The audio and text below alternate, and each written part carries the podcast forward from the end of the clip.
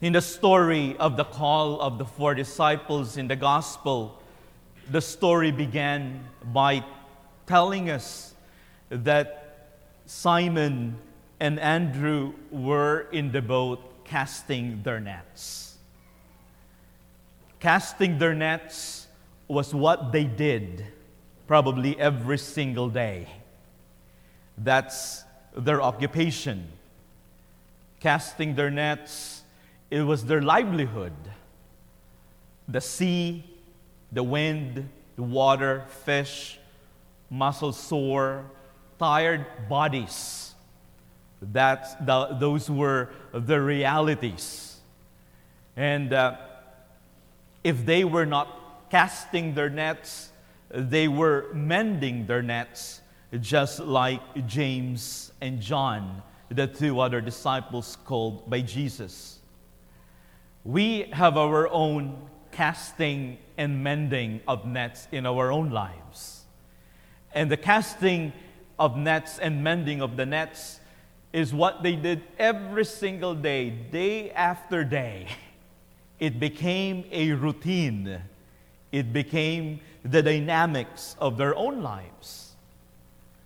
We have our own version, I said, of our own casting and mending, our own routine that we find ourselves into. You know, I was just reflecting on this and my, my own casting and mending. I wake up in the morning, I do my opening prayer, my morning prayer, a little bit of tea with lemon in the morning, and then take a shower, and then come here, celebrate Mass, then go to the office, and then in the afternoon, go um, in lunch, a little bit of break, then another schedule in the, in the afternoon, another calendar of schedule, go home, eat, and then pray, and then sleep, and then another day. Same thing over and over again. Most of the time, is the same thing. And uh, we can be so immersed in our own routine, in our own version of casting and mending of nets, that at times we don't see how the Lord is actually acting in our own lives, or how the Lord, should I say, invades us with His grace. And that's what happened with Simon and Andrew as they were casting their nets. Jesus passed by and they probably did not recognize him because they were so busy in their own world.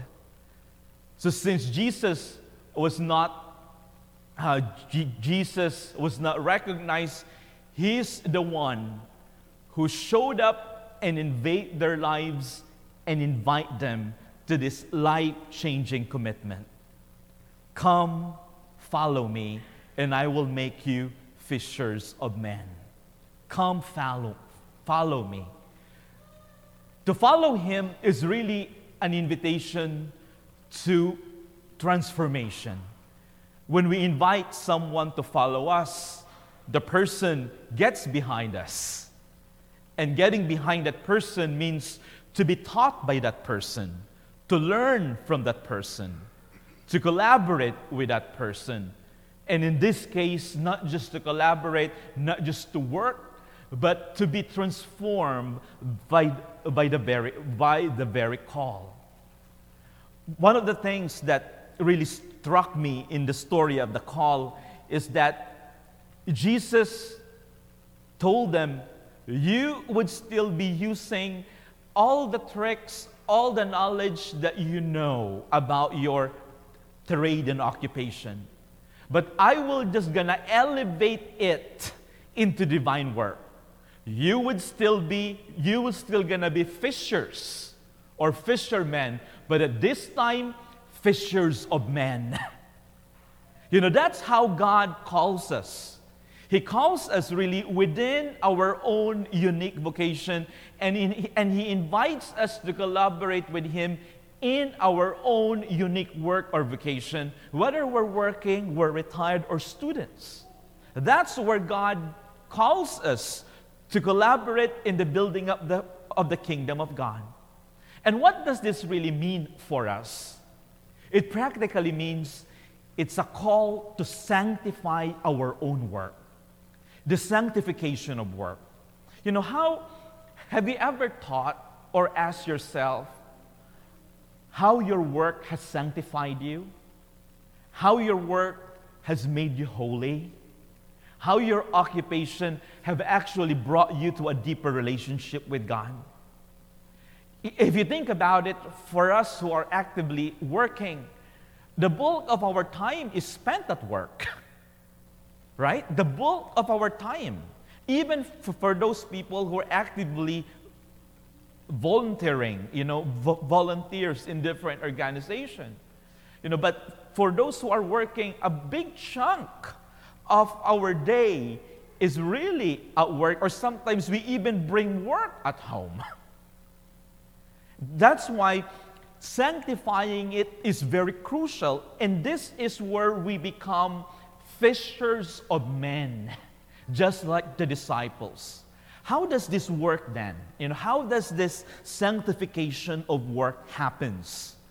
Well, if you're a teacher, you can be a fisher of men by, by having that mindset that my work is not just about opening the minds of my students to the knowledge of the world, but rather, my vocation as a teacher, if I would take seriously this call of being a fisher of men in this particular work, is really for them to have a greater knowledge of who they are as created in God's own image and likeness, a greater understanding of their personhood, a greater understanding of the truth that there are eternal truths, that not everything is relative. and of course, the greatest thing is a greater pursuit for the knowledge of God. That's where we become a fisher of men in our own vocation if you're a teacher. If you're a doctor, how can you be a fisher of men in that particular work? Well, by always operating on the mindset that all life is from God. And that life can only, can, uh, life is a precious gift. It comes from God and can only be taken away by God. And also, realizing that our bodies are temples of the Holy Spirit and it is not just a case to be examined. If we have that, then we become a fisher of men in our own unification. We sanctify our own work.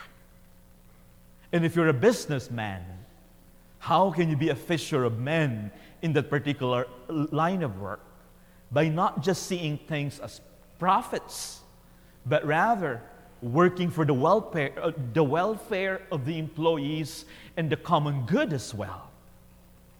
You know, that work can be a very important vehicle for sanctification. And we can also bring people to a greater experience of sanctification if we ourselves sanctify the work that we do.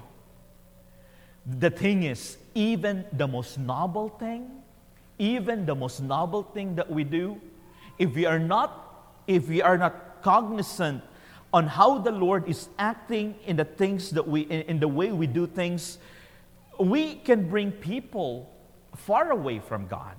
You know, I do this time by time with myself. You know, when, when I get overwhelmed, when I get stressed out, instead of becoming a source of, of consolation to people, I could be discouraging people in the faith if I'm grumpy, if I'm not compassionate. You know, if I just see the things that I do as one of the checklists in my calendar. And one thing, too, is that part of sanctification is always finding newness in the things that we do. Newness, that we don't get stuck, that we are, that, uh, that we are attuned to the dynamic work of the Holy Spirit. You know, one of the things that could really be a miserable thing to happen is that if, if our work, if our work brings us or drives us away from the embrace of God. But I was talking with, uh, with someone from another parish, and uh, she came back to the church just recently. And, uh, you know, she worked in the parish for like, I don't know, 12 years. And uh, her experience there was really bad. That she said, Father, you know, uh, I even questioned my Catholic faith. Could you imagine that? You know, you know the, working in the church seems to be the greatest thing, right? Janelle, Janelle works in the church, uh, works for us uh, here at St. Cecilia. But could you imagine that, you know, she, she, she said, I thought I'm going to be super close to God, you know, because I was working there. But it actually drove me away from my faith. You know, so you see, even the most novel things sometimes, you know, if, if we are not attuned on how the Lord is working, it could be a source of desolation. It can be a source of frustration. I mentioned that part of following the invitation of Christ is the openness to be transformed. You know, Peter, we all know, Simon, probably is one of the most impulsive people that we could find in the scriptures. And one thing that I admire Peter, and uh, it's, it's heightened and reinforced also by the evangelist Mark in the gospel today, is that Peter was very open to be taught. You know, if I were Peter, I would question Jesus first, like, what do you know about fishing? We have been doing this for a long time. What can you teach us? But they responded with openness, they responded with eagerness. And that's part of sanctification too, in our own work.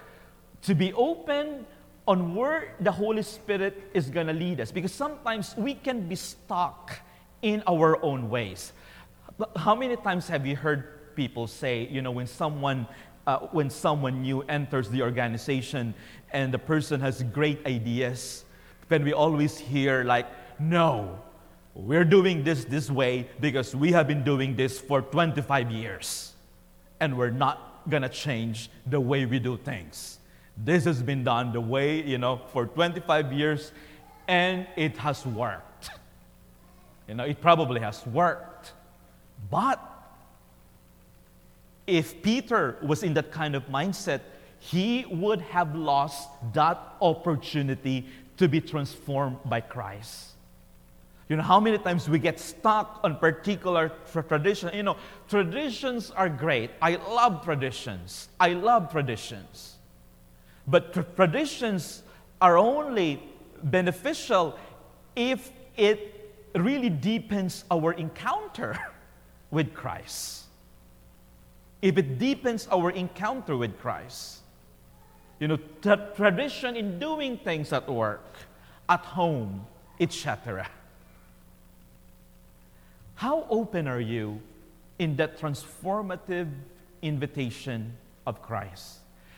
The, the response of the disciples are also very instructive for us in our own discipleship.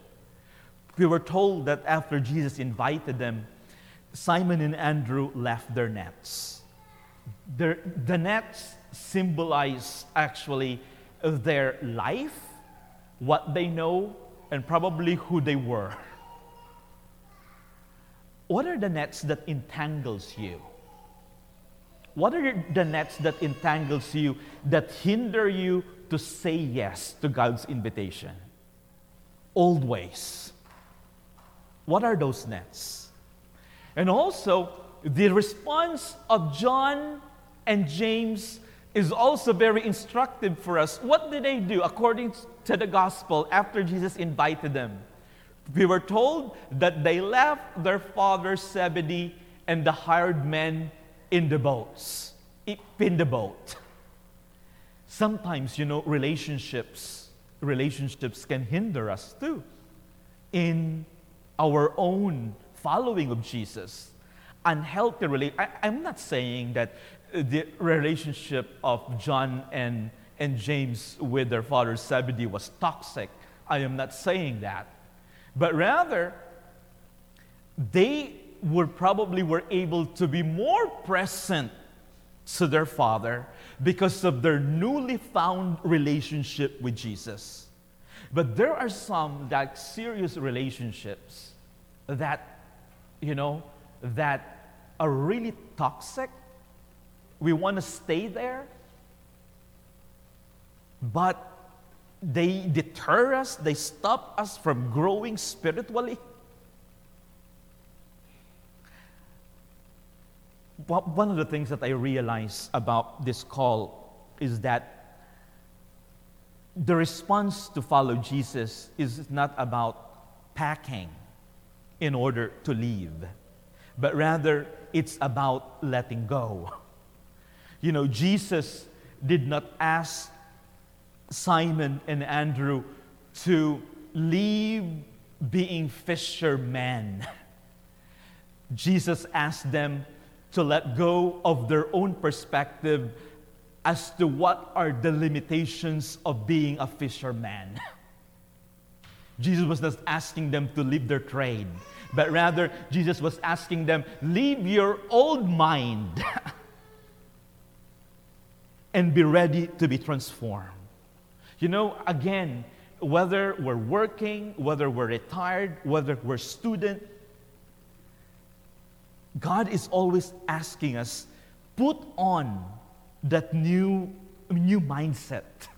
Put on that new mindset because the Spirit of God is always dynamic. How are you responding to God's invitation to you to follow Him? Are we stuck in our ways? Or are we open to be transformed by our own experience with Him?